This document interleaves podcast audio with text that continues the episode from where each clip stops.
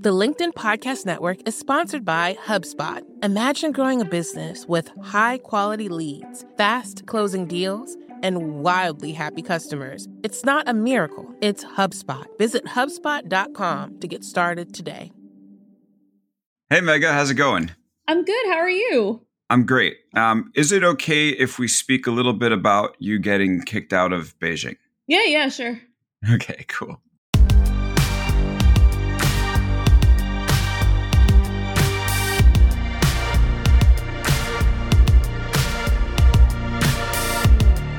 Hello and welcome to the Big Technology Podcast. Today on the show, we have one of my former colleagues, Megha Rajagopalan, who's an international correspondent at BuzzFeed News. And I'm really excited to bring Megha on today because she has done the leading reporting on what's happening in Xinjiang region in China, where um, millions or, or, about around a million people, um, according to reports, have been detained in some way uh, for questionable for crimes we don't even know exactly what's happening. Um, they've been largely Muslim, and there's a, a program going on inside China um, to essentially forcibly assimilate these folks. And it's a story that I don't think is getting enough attention, but Megha has been on the front lines of it, and we're going to hear a little bit about her reporting, her experience in China, and um, and how she used tech to help find out what was going on in the region.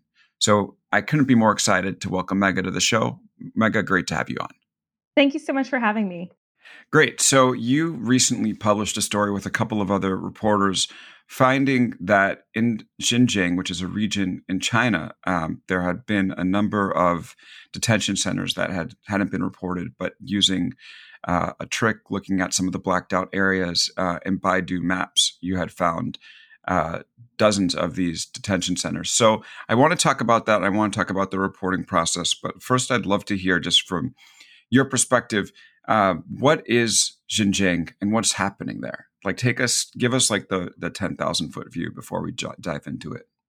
Okay, so Xinjiang is a really large region in Western China that sits on the border of a number of Central Asian countries. Uh, you have a population there of um, some like 25 million people. Um, about half of those are made up of Uyghur Muslims and other predominantly Muslim ethnic minorities, and the other half are Han Chinese. Um, so they belong to the dominant ethnic group in China. Um, and Xinjiang has um, has been sort of a, a, less developed part of China for some time. Uh, the government has kind of had its issues with the minority populations there for a long time um, since the Communist Party came to power in 1949. Um, but what I've primarily written about is um, the government's policies in Xinjiang, kind of in the Xi Jinping era. And um, it's during that time period that things got significantly worse. Um, starting in sort of late 2016, early 2017, the government started to implement this policy of, um, first of all, high tech and very pervasive surveillance over Muslim minority populations, and on the other hand, um, mass internment and incarceration um, of a portion of that population. Um, so, so they're they're detaining. They're sorry, they're detaining, detaining and incarcerating. Yeah. Okay. Uh, so, according to um, UN officials and um, some academic estimates, um, there are upwards of a million people who have been detained in that region since 2017. But um, so, these sorry, numbers are. I, I, just wanted to add this: mm-hmm. the the numbers involve a lot of extrapolation, and they're sort of hard to get to. But that's sort of the the ballpark figure that um, everyone takes seriously. And what does China say there? I mean, if they're going to incarcerate folks like this, like what do they say their crime is? Um, so I think it's important to distinguish between people who are in extrajudicial uh, camp facilities versus people who are in the normal prison population. Um, in some senses, it's a distinction without a difference because the camps are not, the government calls the camps vocational training centers or schools. They are not that, they are internment camps. Um, but uh, the thing that you do to get to camps versus the the kinds of things that you do to get to prisons are different. So for camps, people are being sent there for transgressions that are not even crimes um, under Chinese law. Um, so I've met people who were told that they were sent for having banned apps like WhatsApp on their phones. Um, you know, people who were sent for sending money to family overseas, uh, for traveling and living abroad, particularly within uh, the Muslim majority world. Um, you know, there's all kinds of things like that that can get you sent to camps. Um, Human Rights Watch has documented the existence of a system called the IJOP, which is the um, Integrated Joint Operations Platform, which has a much shorter Chinese name. It's essentially a, a kind of big data program where um, the government takes data from different aspects of people's lives, uh, ranges from really mundane stuff like your electricity consumption and your kind of local travel patterns, all the way to stuff like religious practices, like ideology and um, stuff like that. And um, Human Rights Watch has found examples where um, this system has been used to to sort of um, help the government decide who gets sent to internment camps and who doesn't. So on top of that, then you have the actual prison system. Um, wait, wait. Before we get to that, yeah. I, I'm just curious. So obviously, China isn't really worried about the people downloading WhatsApp. So what's going on from a higher level? That Are they just interested in making sure there are no Muslims in China? Like, what is their broader strategic goal of this? Um, I don't know, system of oppression. Well, I think they are concerned about people downloading WhatsApp, like for sure. Like mm-hmm. you have to you have to factor in that China has uh, probably the most sophisticated internet censorship system in the world and surveillance system as well. Um, so of course, it's quite important to them to first of all control the ways ways in which people communicate and also to monitor those communications. So that's why they they try to drive people outside of um, systems that they cannot monitor. Uh, WhatsApp, of course, is end to end encrypted and um, it, it also belongs to Facebook, which is a U.S. company. Um, so you know, it's Chinese government's really limited in the ways that they can monitor it. Um, so you know, that's why they like it's a lot easier for people in China to use homegrown uh, messaging systems like right. WeChat, and that's what's what, used in Xinjiang. Yeah, but um, what I'm getting at is like, why yeah. why is it that they're why is it that it seems like Muslims in in this region are the ones that are taking the brunt of this? Yeah. Okay. Uh, I get what you're saying. So, like, um, essentially, um, from the government's own statements, um, at the heart of this is a desire to sort of forcibly assimilate this group of people into okay. Han Chinese culture, right? And that necessarily involves the eradication of their own cultures. Um, so the Chinese government's perspective is that um, Uyghurs in particular um, who are the biggest by far uh, Muslim ethnic minority group in Xinjiang, have um, have you know have separatist groups that are that are responsible for uh, terrorism, uh, are responsible for riots that broke up in or broke out in the city of Urumqi in 2009. Um, that they're sort of causing unrest because of an ideology that they perceive to be toxic. So it's important to note that um, there have been terrorist incidents in Xinjiang, although, um, according to the government, there haven't been any in the past few years. Um, and they have punished all of the people that they have found to be responsible in those incidents. But what this particular campaign is essentially, you could see it as a form of collective punishment uh, for an entire ethnic group for the crimes of, you know, a, a handful of people who have sort of mm-hmm. already been punished. But that's sort of their perspective. And so um, this has been going on since around 2016. Yeah, like late t- 2016, early 2017. And we don't, we don't, we have gotten bits and pieces of reports on this. Obviously, China doesn't have a free press in the same way that we do in the U.S. Um, there have been a few journalists that have made it inside. Uh, I remember watching a Vice News special about a reporter who got in there. Um, but you actually took a pretty different approach, which is analyzed satellite imagery that looked at um, what was happening on the ground and on, on with uncensored maps and comparing that to blacked out areas on Baidu maps. And then what did you find? So, okay, just to back up, um, I don't want to make it seem as if Xinjiang is a really difficult place to access. That's just not true. There are lots of journalists that have been to Xinjiang, including myself, um, for actually for a story for BuzzFeed in um, 2017, most recently. You know, you can get on a plane and fly there. It's not like it's North Korea. The the issues there are a little bit more uh, subtle than that. Um, when you go there, a lot of times you're monitored by police. You can't move about freely, and it's also there are so many camps that it's just like logistically not feasible to go to um, you know all of them or even a significant number of them especially with the level of surveillance that exists there um, so i guess to and to, you you also ended up getting kicked out of beijing but we'll we'll, we'll Yeah. get to that in the second segment but sorry Yeah, go sure. ahead Yeah. Um, yeah. So just about this particular project. So I worked with um, Allison Killing, who is a licensed architect and also human rights investigator, and um, Christo Buschek, who is a um, a developer. Um, and essentially, we started talking back all the way back in I think 2018, and um, it w- like Allison and I met in a very strange fashion. We were working on this like citizen journalism um, handbook to help people become better investigators. And um, while we were working on this together at this kind of retreat, um, I started kind of talking her ear off about some of these issues in Xinjiang, and she got really interested. And then she started playing around with um, with Baidu Maps, and we were trying to com- kind of come up with a methodology for this.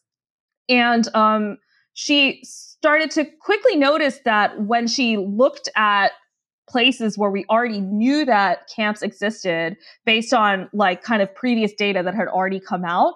Um like when you kind of zoomed in there these funny gray squares would appear.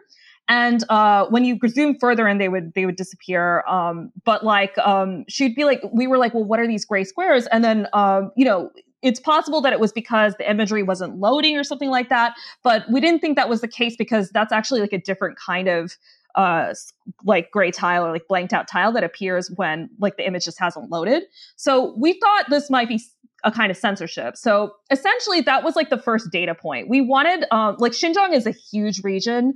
Um like satellite maps are made up of like squares that, that are called tiles and xinjiang has millions of them. So there's Mhm. no way we could have sifted through all of them.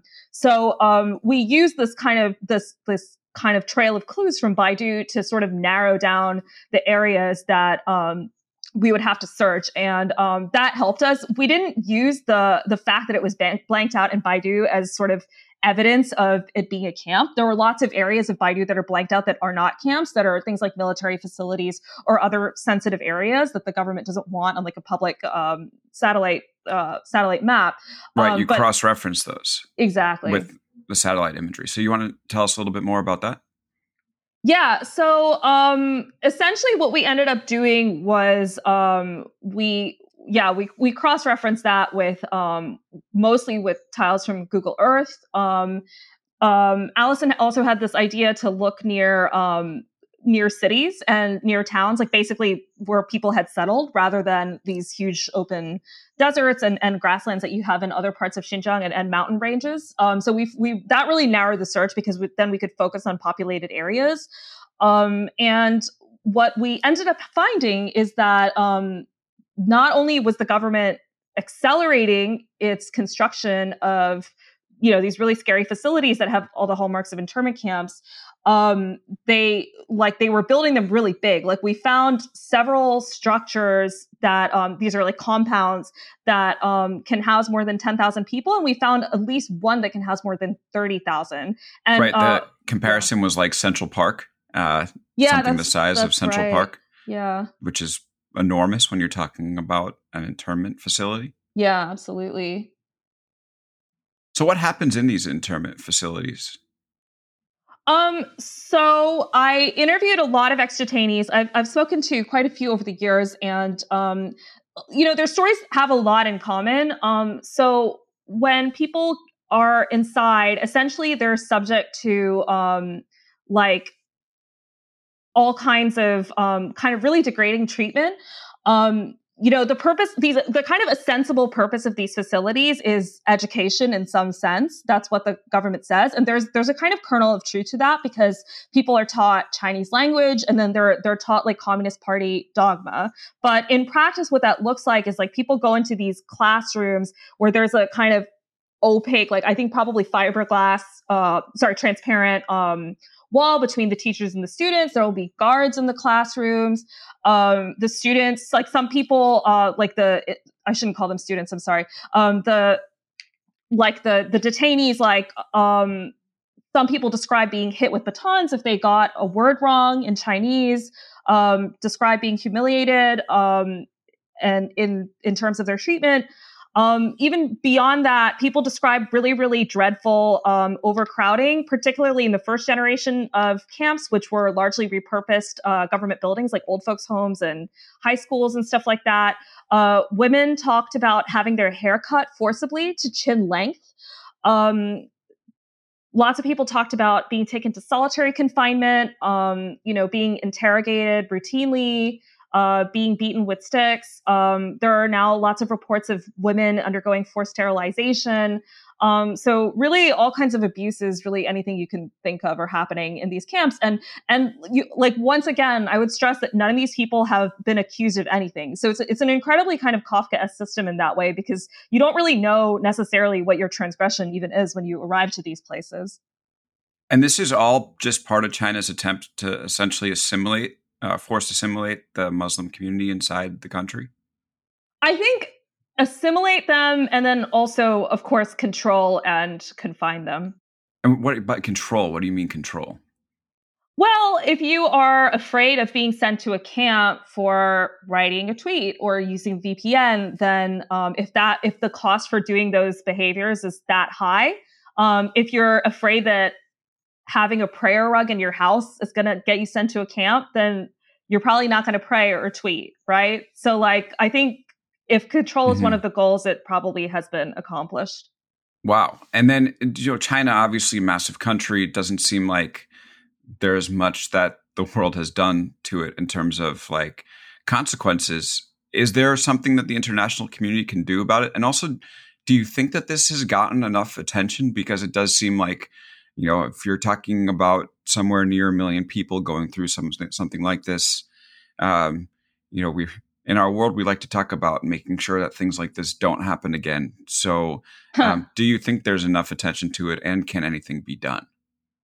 Um, yeah, I mean, the can anything be done question is hard because it's almost like like we're coming at this as two Americans and we're thinking about um, a problem that's happening on the other side of the world and whether the like the implicit thing is like can the international community do something about this when actually the most straightforward answer is that the chinese government could just stop doing this right? Like it like but that's not really something that is even sort of within the realm of possibility as a consequence of of like pressure that would come from the media or something like that. Um but yeah i mean i think actually it, it is true that it hasn't probably gotten even now um, that it's a big international story i still think it hasn't gotten all the attention that it's due simply because um, we don't know a lot like we don't know a lot about the kind of whole scope of what's happening there um, from a lot of different perspectives ranging from um, you know forced labor to uh, forced birth control and other practices like that um, you know all kinds of things. Um, but having said that, I think I've been covering this issue for a long time, and um, I do think that there's been a kind of steady uptick in the kind of understanding of this issue. Like I mean, look at what happened this week with Mulan. Like, um, you know, th- these are like international headlines everywhere of people saying boycott Mulan because parts of it were filmed in Xinjiang, um, you know, among other things. Um, and I can't really imagine that having happened even a year ago. I just don't think that it would have registered the way that it registers now. Um, so that's something. And then I would also say the Trump administration has actually taken a few concrete steps. Um, and it seems like it fits into their agenda for China, and um, they like they talk about it frequently, um, more than other international governments by a lot. Um, they have put sanctions on um, officials with direct responsibility for the abuses, including Chen Quanguo, who's the top uh, Communist Party official in the region.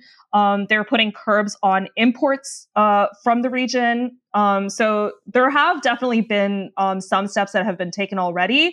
Um, in terms of what those steps are going to accomplish, I think it's probably too early to say, but I'm interested to see if it will prove to be any kind of deterrent either for for China or for for companies with ties there or other actors. Right. And, and I guess one of the obvious questions that I haven't asked yet is I mean, why? So, so we know why China's doing this, right? They want to mm. force assimilate the population, but once again, why would they do it? Like the cost benefit here seems to be, you know, I, I don't know, a little bit ridiculous. Where like you're talking about a population, I think we're talking about, and correct me if I'm wrong, about 25 million Muslims in this region. No, sorry, China, oh. uh, half that. Okay, so half, so 12 and a half, right? Yeah. And China's a country of one and a half billion people. I mean, what's the, I don't understand what they're looking to do if they, you know, to try to, to take such a small population and essentially, you know, erase their history, erase their culture. What's the possible benefit that they get out of this? Um, yeah, it's a tough question. Um, I can't speak for them, obviously, but I'm a person who, having covered China for as long as I did, like, I kind of, I think you shouldn't underestimate their, like, the government's obsession with uh, what they would call social stability.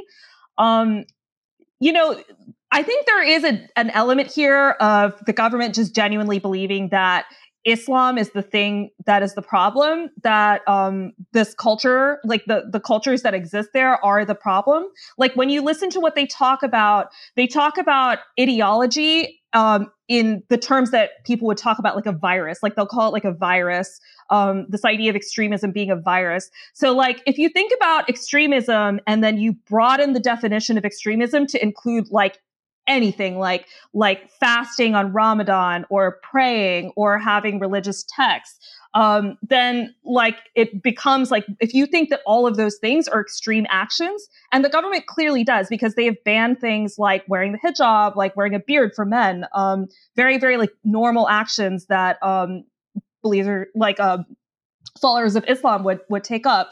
Um, you know, if if that's what you believe, then um, it makes sense to say, okay, this whole group of people needs to be brainwashed um, in these like re-education centers or what have you. I think that's sort of where they're coming from.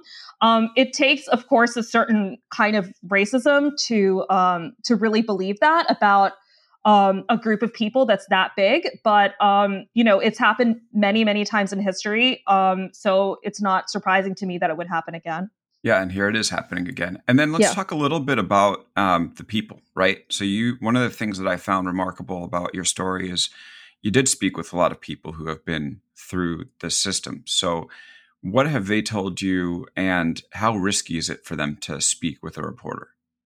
Yeah. Um, so when I first started reporting on this, it was really hard to get anyone to talk because even if you've left China, excuse me, even if you've left China, you probably still have a uh, family there, and the government does go after people's families. Um, and um, this is a known thing. Like they even do it in um, state media reports. They'll like for for ex detainees who have spoken out, they'll go and interview their family, and the family will be like, "No, this never happened, and it's all a lie," and stuff like that. Um, wow. Or like they'll ask, um, they'll they'll say like, "Stop talking," or we'll put we'll detain your family member, right? I did a, I did a piece about a, a man who was in Scandinavia and um, he he was worried about his teenage son uh, being sent to a camp um, for for this exact reason. Um, so what happened after that is that um, people figured out that like they kind of just gave up. Like they they were hoping for lenience by staying quiet, and then they found out that they weren't going to get any lenience in many cases. So um, people started speaking up a lot more. And um, that's why, like, if you look at Xinjiang news coverage now, you'll see a lot of name sources um, in a way that you wouldn't necessarily have done before. Um, so, remind me, what was your other question? Uh, just like, what have they told you? But I'd also ask um, for you, like, what what calculation do you make as a reporter? Yeah. Uh, because you realize that by printing these people's names, there's a chance there might be retribution. Yeah, definitely. Um, that's something I think about a lot. Um, per, like I think I thought about it more a couple years ago than I do now, just because I think the consequences of putting your name out there are a lot better known now um, in these communities. Um, I always try to ask people about their family situation like early in the interview. And I really do make clear to people if you have second thoughts, if you get cold feet, if you get some new piece of information about um, you know, your family that makes you think that if we publish this, they could be detained, then like, please tell me and we won't do the story. And that's happened to me uh, twice that I can think of where mm-hmm. we had a long conversation and the, the, person got cold feet and backed out. And I, as a reporter, I always be like, my door's open, even if you just want to talk, like I'm here for that. But, um, you know, I would never want to put pressure on someone to publish. And like there, I think there have been other cases where I feel like people have been quoted in the press and I, I, don't know if consent was given. And it really bothers me to see that, especially on video and stuff like that, because, um, you know, people are t- taking huge risks. Um, the other side of that is that you don't you don't want to, in the name of protecting a source, actually stifle someone who really does want to speak out. You want to give them the opportunity to do that if they have a story that's true and that's that's, that's newsworthy. And there are a lot of people who are very direct who will say like, um, you know, I know this could have consequences for my family, but I feel like if I don't speak out, I'm betraying myself, I'm betraying my conscience, and all that sort of stuff. Um, so I try to take that seriously when that does come out. And then the other thing is like often like, you know, we'll use first names. Sometimes we won't put the person's hometown. We'll just put their kind of adopted hometown, stuff like that. Um, so I think there, there are sort of some ways around it. Right. Okay. Let's just end this segment um, with a question that you probably couldn't address in a story, but maybe you can do it on a podcast. I'd like to just speculate a little bit. Um, where do you th- and i know like you can't really say for certain where this goes but if you had to guess what do you think happens from here in xinjiang oh man i really hate this question um i don't know. I mean the the thing is like you're asking where do we go from here but i don't even know if we have documented what here is. There's so much that we don't know about the crisis still. Like we don't know um, about how prevalent forced labor is because of the opacity of supply chains there. We don't know what's happening to children of people who are detained in full. Like there's there's evidence that children are being sent to state-run orphanages, but we don't know long term what happens to these children. Um, we don't know like for what purpose ultimately these super high security facilities that we documented um, were built. Um, and we don't know, um, you know, about the possibility of state-controlled violence, of uh, of rape on a wide scale, and other crimes specifically uh, targeting women. Um, you know, there's just a lot to find out, um, and I think knowing more about that stuff will tell us more about what's to come. Uh, I don't want to sound like I'm dodging the question. I no, guess like, this is great. Yeah. Yeah, yeah. Sorry, go ahead. Yeah, no, I mean, um, yeah, it's really hard to say. Like the thing is, um, I feel like there's been uh, some international pressure, but not not like a lot. Um, but I think these campaigns take a lot of time, and I don't think we'll know if the international pressure that is there has worked for um, probably for for a couple of years at least. Right, and you know, you I guess one of the interesting things about your answer is you asked you answered with a lot of questions that we need to solve, and we know the Chinese government isn't just going to go ahead and, and share it with us and that the type of reporting that you do and the type of reporting reporting that people who are on this story are doing is what's helping us uh, learn a little bit more about this. So um, when we come back after the break we're going to talk a little bit more about your uh, reporting adventures in china and what eventually got you kicked out of the country. So uh, all right everyone um, we'll be right back after this the linkedin podcast network is sponsored by tiaa in the last 100 years, we've seen financial markets swing, new currencies come and go, decades of savings lost in days, all showing that a retirement plan without a guarantee, quite simply, isn't enough. So, more than a retirement plan, TIAA makes you a retirement promise a promise of a guaranteed retirement paycheck for life, a promise that pays off. Learn more at TIAA.org backslash promises pay off. And we're back here with BuzzFeed News correspondent Megha Rajagopalan. We're talking a little bit about what it's like uh, to report the news in China. And now I really want to uh, expand upon that because, Megha, you had a very interesting uh, experience that might have been uh, somewhat rare or you know something that didn't happen too often back when it happened to you, which is that you got kicked out of Beijing, um, but now seems to be happening much more frequently with international news organizations. So I'd love to hear from your perspective um, what what happened when you got kicked out of the country? Yeah, I mean, you're right. It's getting to be a pretty big club. Um, yeah, when when I lost my visa, it wasn't um it wasn't that common. I think there was sort of And when did it happen? This was in 2018, um, in March. Mm-hmm. Yeah. So essentially, what had happened was um, I wrote, I had written my first piece, big piece on um, the camps in Xinjiang, which ha- and the kind of surveillance environment there in the fall of 2017. And I had gone to the region. I was the first journalist to actually find one of these internment camps because I had I had GPS coordinates or I had directions, I think, from a from a source um, who just knew where it was. And um, and so I went, I took some pictures and we did a piece on it. And because it's BuzzFeed, BuzzFeed doesn't have a paywall, of course, um, a lot of people read it.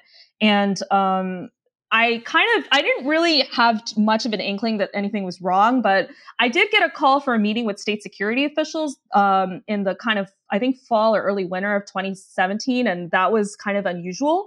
Um, it wasn't the most. What did you hot- think when you got called into that meeting? Was you, were you like, "This is the end of my they- time here"? Or No, I wasn't like that. I mean, I I didn't know who they were. They said they were government officials by phone and asked if I would uh, with the Beijing city government. And they asked if I would meet, and then once I showed up, they showed me their badges, and they were state security officials. Um, they identified them as such themselves as such.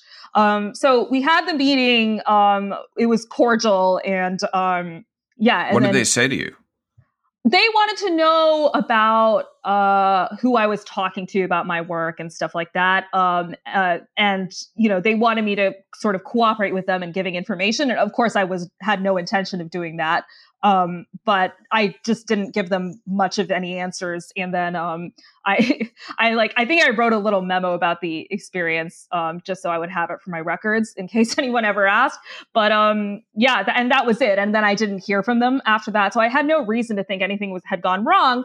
And then um, at the kind of end of the year, um, I had my annual meeting with um, the Ministry of Foreign Affairs, which is the kind of main government ministry that journalists, inter- foreign journalists, interact with um, in China. And it was a routine meeting. Um, and I got to this meeting, which was in a Korean coffee shop uh, across the street from the foreign ministry, best known for waffles. And we were sitting there drinking our lattes, and they were like, um, listen, we don't like your reporting on human rights. And I was like, why? And they're like, well, we think it's wrong. And I said, well, if there's if there are any errors in the story, like we can discuss, and then maybe you know if it's if it's like we can talk about running a correction, like if there's something really wrong with the story. And he said, um, well, there are no errors that we could point to specifically per se, but it was wrong nonetheless. I was like, all oh, right, interesting. Yeah. yeah, great. Um, so then we talked. It was again, it was like it was a, a polite conversation, touched on a range of subjects after they were done um, criticizing my work. Um, and then at the end of the conversation, I asked, like, you know, my visa's coming up due. Um, do you expect any problems with it? They were like, no, no, no, just just submit it, and um, it'll be fine. So I was like, okay. Um, but they asked me to wait until after the Chinese New Year holiday, which is a week long holiday in China, and the country kind of shuts down. It's, a bit- it's a bit like Christmas in terms of its significance, I guess. Mhm. Um, so I waited until the first working day after the holiday. Um, I submitted all my paperwork, um, got a red receipt, like an email back, like got like got it from uh, the Chinese consulate in New York, and then um, you know, like um, I I just waited. I, I had to leave the country for a different story, and then so then I ended up abroad because I I just had planned to just be away, and then my visa would be renewed, and then I thought I would go back. Um, but unfortunately, um, it wasn't renewed. I checked, I called to check in on it, and they had they said that they had lost the application, which like couldn't have been true because I got that red receipt. So I, at that point, I knew something had really gone wrong, and then. Um, yeah, and then finally, I think around June of 2018, I received an email from the Chinese consulate in New York saying we do not approve this visa. So how Um, did you how did you feel when you saw that you weren't going to get your visa approved? Because you had I mean- invested a lot at that point into reporting on China. Yeah, I mean, it was devastating. Like, um, it was absolutely devastating. I had built my career there for the most part. Um, it's the country that I spent the most time in um, since graduating college, and um, you know, I spoke Chinese. My whole life was in China. I had never really lived anywhere else um, much as an adult. Um, you know, all my friends were there. I had a lease on an apartment there. All of my furniture was there, and you know, I was um, overseas and stuff like that. Um, and I just thought, like, you know, this could be like, I don't know what I'm going to do with my career now. Um, so, and also, you know, I just didn't want to lead in that way. Like, I'm not an anti-China person, like at all. Um, mm-hmm. I, that's why I wouldn't have spent so many years in China if I hated China. Like, I mean, there are so many things that I love very, very, very much about that country, and um, the, the, idea that I wouldn't be able to go back uh, because of this decision that felt very arbitrary was was quite painful. Can you go back as a tourist, or are you just like fully banned? Um, I don't know. I've never asked. I always assumed that I could go back as a tourist. Um, uh-huh. However, um, because of some recent developments, um, you know, both uh, the jailing of um, the two Canadians that um, have been held there in the the Huawei case, um, in retaliation for the Huawei case, um, as well as all of the recent measures that have been taken targeting um, uh, American journalists and Australian journalists. Like it's mm. a little mm-hmm. bit scary to think about going back, um, especially now that I've published a, a, new batch of work that's quite critical of the government. Right. Okay. And then so after you got kicked out, now let's get to the part that everyone seems to be getting kicked out. I mean, the New York Times, Wall Street Journal, Wall Street yeah. Post, Voice of America, Time Magazine have all had either been fully kicked out or had restrictions put on them why is China kicking out all these journalists? It's sort of interesting to me that they even allowed them in in the first place if they're so sensitive about this coverage. So, what do you think is behind this recent wave of expulsions? Yeah. Okay. So, two things. So, why do they let them in in the first place? A lot of people ask this, so I want to address this. So, China is an authoritarian country, but it is not a tin pot dictatorship. This is a big economy uh, with who that really really cares about its international image and um, that including the whole world not just the us and europe right um, and part of being a big economy is that you have like investors have to trust that you have like a functioning system based on rule of law um, you know in terms of the stock market in terms of property like um, like in terms of monetary policy, like all of these things. And you can't really get there if you don't have international media in your country, right? And if you think uh-huh. that sounds crazy now, because now we're talking about human rights and, and diplomacy and stuff like that. But it wasn't long ago that the only story really that was making big headlines about China was the economic story. Like when they were at 10% GDP growth a year, that was the story about China. It was about uh, poverty alleviation and economic development and joining the WTO and stuff like that. So it was during that era that a lot of journalists started to come to China and China started to become a big presence um, in the international media. Um, so I guess like what's happened since then. So you asked like, you know, like why are they throwing people out now? Um, I think, you know, part of it is the the very obvious they don't like critical coverage. Like I think that's part of it. But of course, as you pointed out, there was critical coverage before and all of these people kept their visas. So I think what's happening now is that um, a lot of these journalists have essentially become pawns in this kind of grand strategy thing that's happening between the US and China, where both parties are continually sort of upping the ante. Um, I used to cover diplomacy in China, and one thing that uh, that's a really core part of Chinese diplomatic culture is just reciprocity. Like it's like a very, very uh, like tit for tat kind of driven diplomatic culture. So, like for instance, uh, I used to cover state visits a lot, and um, like whenever any U.S. official would visit China, um, you know, there would be a discussion uh, about how many journalists are allowed in the room from each country, mm. right? And yeah. um, as it was told to me by American officials, like the Americans would always say, well, we want like six journalists or like however many it was that they wanted. And the Chinese would be like, no, we want four. Just like out of principle, they would want less. And then these discussions would go on like all night long. Like it was, it was so insane. I can, yeah, but like yeah. this, this is like, this is what it is. So it's like for them, it's like you force our state media outlets to register as foreign agents in DC. Well, like we're going to retaliate against your media outlets. And it right. doesn't matter that US media isn't generally isn't state controlled, right? They see it as uh, more or less analogous. Interesting. So is it the recent um, the recent forcing of these of these publications from China to register that's caused some of this stuff? I think it was the trigger, but um, I yeah. kind of felt like this was always going to happen at some point. But yeah, I think if you're oh, looking for like a why was like that? yeah. Well, because of the direction things were going. I mean, I think mm. China um, China has sort of become less important to multinational companies than it previously was because they their priorities building up their national champ, champions in, in many industries. Um, so there was like that kind of like that was one of the core lobbies for like greater engagement with china and that lobby kind of lost a lot of power, a lot of interest in doing that um, after the Chinese market became less hospitable to them. Um, so it, I think it was always moving in a direction where there was going to be like a little bit less engagement, a little bit more hostility. But then I think that that kind of sped up a lot in the past um, couple of years with the Trump administration. So, um, I mean, mm-hmm. having said that, I don't want to imply that it's the Trump administration's fault that journalists are being tr- thrown out of China. That's not what I'm saying. I'm, I'm what I'm saying is like um, they did it in response to an immediate event, but I think they like the it notion that yeah, like the notion that throwing out journalists is a way to punish them for uh, for negative coverage has been around for a long, long time, like far predating Trump.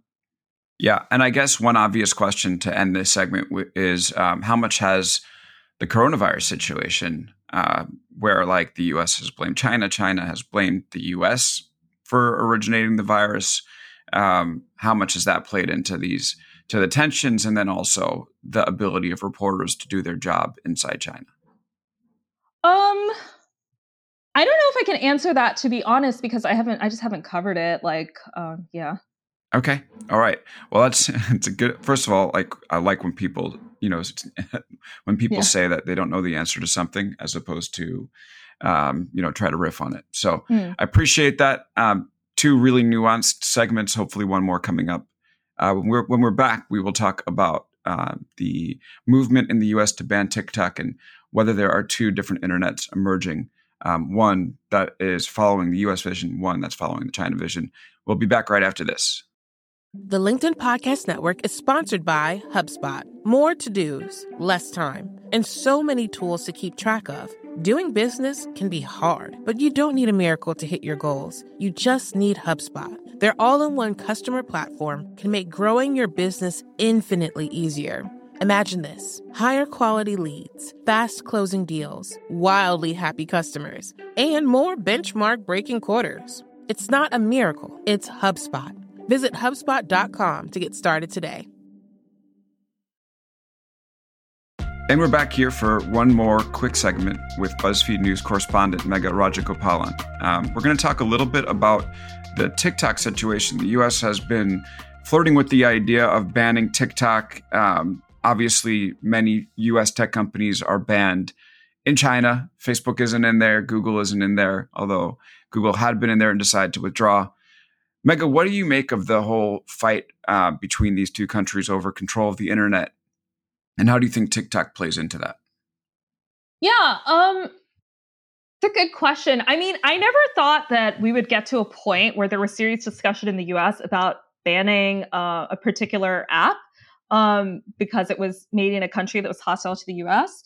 Um, but I guess we are there now. Um, it's interesting. I guess to me, it, it's shown that um, this vision of the internet that China and countries like China have espoused for a long time that was uh, mocked, um, I think, by by the U.S. and um, other countries that um, had loose restrictions on the internet um, is now being adopted by the US kind of like in, and what in, is that in vision? a manner of speaking. Yeah. So like for instance, like we used to talk about um, the balkanization of the internet right like meaning that we would move from this this kind of state of history that we're sort of currently in uh, where there's sort of free movement of information on the internet between countries to a version of the internet that is like much more kind of regulated by country or censored by country what have you um, so China was obviously the, the pioneer of this with the um, the Golden Shield project, also known as the Great Firewall. Um, where they have, as you said, like cut out lots of internet services that other countries um, uh, use. And um, like Bill Clinton referred to that model of censoring the internet as nailing jello to a wall, like meaning you can't nail jello to the wall, right? It'll slide off. But then now we're in this situation where the US is actually now saying, uh, we're going to do exactly what you did and we're going to cut out one of your apps like from from our market um, so I think that's really interesting because that's sort of a vision of what the internet should be, like like kind of at a high level. Like the U.S.'s reasons for banning TikTok are very different from China's reasons for banning Facebook. Like to my understanding, the U.S. is not banning TikTok because of a free expression issue. Like they're not trying to uh, cut off speech. Like you know they're thinking about like things like basically like privacy, national security concerns. So it's it's a little bit different, but the outcome is more or less um, you know, kind of comparable. The most convincing argument I've heard for banning TikTok is that this is a app that shows you content based off of an algorithm, not really based off of a follow model. And it's mm. possible that, you know, because there are many tech companies in China that have serious connections to the Chinese Communist Party. And in fact, the ByteDance CEO has already apologized to the party for uh, not censoring enough. Um, that it's possible that maybe one day TikTok will rearrange its algorithm to show people content, uh, you know, based off of the Chinese government's wants, um, and sort of do some culture control yeah. that way without anyone ever knowing. Um, is that a serious concern from your perspective? I've heard people say that. Yeah, I have heard people say that. Um, I, it's interesting. Like, I don't think it's outlandish. Um, however, it is a hypothetical, I think. Um, and it also, I think the problem with this argument is that to make this argument, um, you have to accept that manipulating algorithms is uh, is like fundamentally a problem and um, you know and you have to accept that even if it's not the chinese government doing it if it's some other bad actor that's doing it um, and it's really hard then to say actually TikTok is the only one that's vulnerable to this, right? Because that's what you're really saying. You're saying TikTok is more vulnerable to this than other social platforms. Um, and I'm not completely sold on that argument because, um, I mean, we all know that Facebook had its very famously had its algorithm manipulated, right? So they're now kind of conscious of that and taking some steps um, to to try to ensure that doesn't happen again. But you know, I mean, we both know that it's been touch and go at Facebook, Twitter, and um, other social platforms in the US, right? Um, so the question to me is like, you don't, when you're talking about tech governance, you don't necessarily want to apply rules based on the place that the company is based, right? Like, I don't know if that's necessarily the best way to approach tech governance. Um, it seems to me that it would make more sense to have one set of standards and then apply it to all the all these companies, right? So. Mm-hmm when you're talking about algorithms, what we really want is transparency, right? Because this is like, we're talking about social media companies as a vehicle for speech and these algorithms that are essentially regulating speech, right, in a public square. And um, we don't the, the issue like the larger issue here is that nobody sees these algorithms because the companies consider them proprietary. And there's no kind of like independent governing structure that determines like which algorithms are just and which are free from influence and all of that sort of stuff. So like all of the tech companies have this problem right? Um, so i don't really see necessarily a strong reason to apply it to tiktok in a way that is different from all of the other tech companies. Well, I mean, the reason would be that that it's that TikTok seems more easily influenced by a state power than the others. I mean, that would be the straightforward argument to do it to TikTok.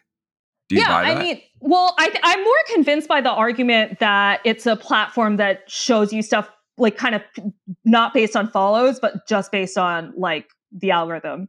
Right. Um, I think that's more convincing. But when you're talking about, you know, is it easy for like nation state actors to influence the platform, like that was already done at Facebook, right?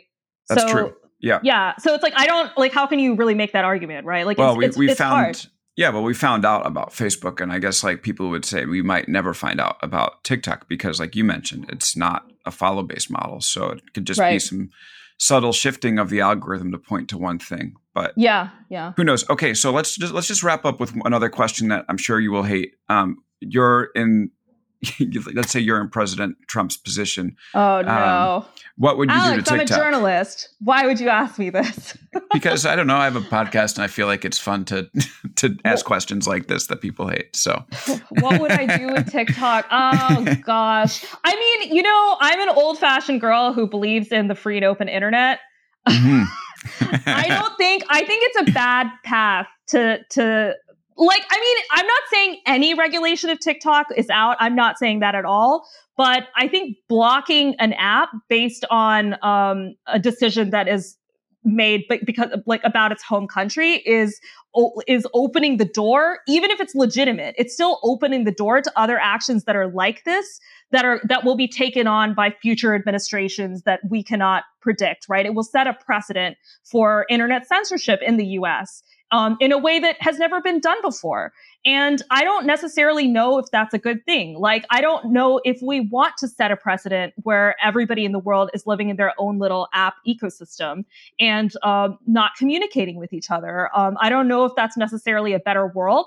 Um, having said that, I think that um, you know, if the Trump administration were going to say, or, or if anybody was going to say, like, um, let's not ban TikTok for the entire US populace, but like, you know, if you're in the military, if you're in a government role, don't mm-hmm. use it, you know, or certain kinds of people don't use it, um, you know, in certain occupations and stuff. That makes sense to me from this national security perspective.